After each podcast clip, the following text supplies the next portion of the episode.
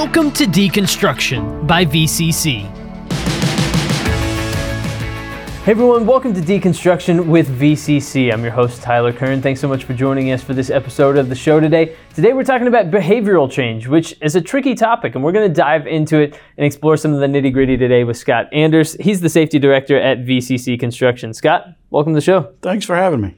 So, Scott, let's dive in and talk behavioral change. Now, it's a tricky topic, like I mentioned, and I think part of what makes it so tricky is that you can ask 10 people, what is behavioral change, and you'll get 10 different answers. But for you specifically, when you look and you see behavioral change at work on a job site, what does it look like to you? Paint that picture for us.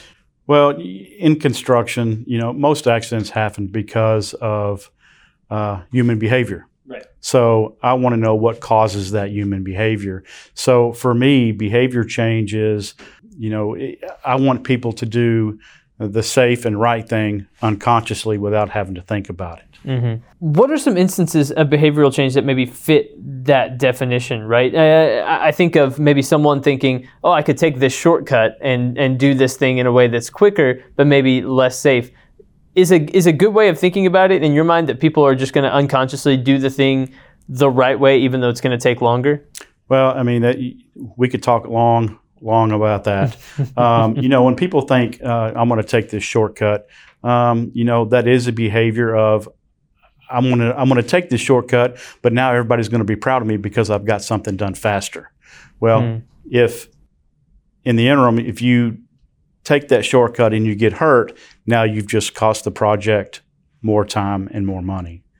This is really interesting because it, it, it involves a mindset change, right? Which is a process. That's something that, that could potentially take place over time, right? So what are some steps along the way and, and, maybe these are things that we've talked about in previous episodes of the podcast what are some steps along the way that help people change their mindset whether it's regular safety meetings or um, you know task hazard analysis th- things like that are, are, those things that can change your mindset over time to lead you to behavioral change well i think those can certainly help mm-hmm. uh, you know for me um, it's more about finding out why people do the things they do instead right. of finding fault in what they did. I can find fault in what people do, you know, in in construction accidents and injuries all the time. Mm-hmm. Uh, but what I but what I want to do is determine what made you think it was okay to do what you did.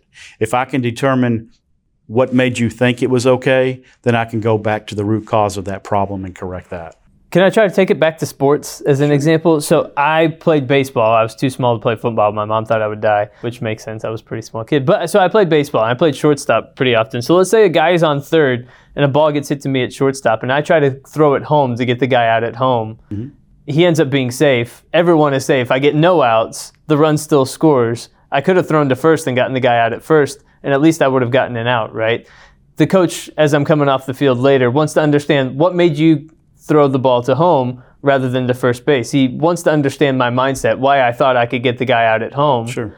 And it may have been a mistake that I made, but in the end, he's trying to figure out what went through my mind and can we correct that for the next time we're in a similar circumstance. Is that similar to the behavioral change that you're discussing? That is very similar. Uh, did it change your behavior?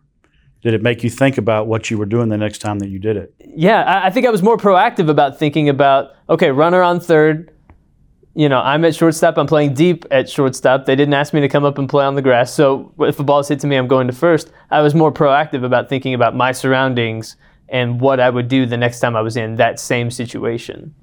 Yeah, it's it's, it's very very similar. Um, you know, and if the coach would have come out to you and and started screaming and asking you, you know, why did you do that? Why did you do that? Would you have the same result? No, no, and, and and the same works in, in in construction, just the same. Really interesting. I like taking things back to sports. That helps me, anyways. Sure. So, what are maybe some of the biggest challenges about behavioral change? Is it simply that sometimes people aren't aware of their actions, or it's asking people to be a little bit more conscious throughout the day of what they're doing? What, what are some of the biggest challenges with this? The biggest challenge, you've already said it hmm. behavioral change. People don't like to change. People do not like change. Yeah. Getting people to change their mindset is uh, is one of the biggest hurdles that we have to face.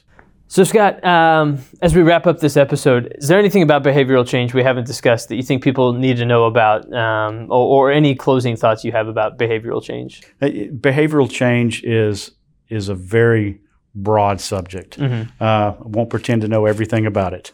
Um, you know, but but what I try to do myself is um, to be a positive influence on those that I'm trying to to work with, um, and again, like I said, we don't want to find fault in what people do.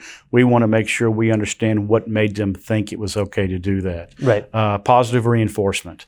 Um, when you want change, positive reinforcement is uh, a big step towards getting to that goal.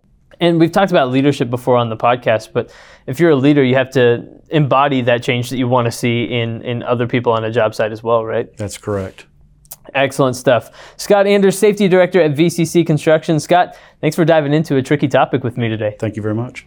And everyone, thank you for tuning into this episode of Deconstruction with VCC. We appreciate it very much. Of course, stay tuned for upcoming episodes of the podcast. We'll be back very soon with more. But for my guest today, Scott Anders, I've been your host, Tyler Kern. Thanks for joining us.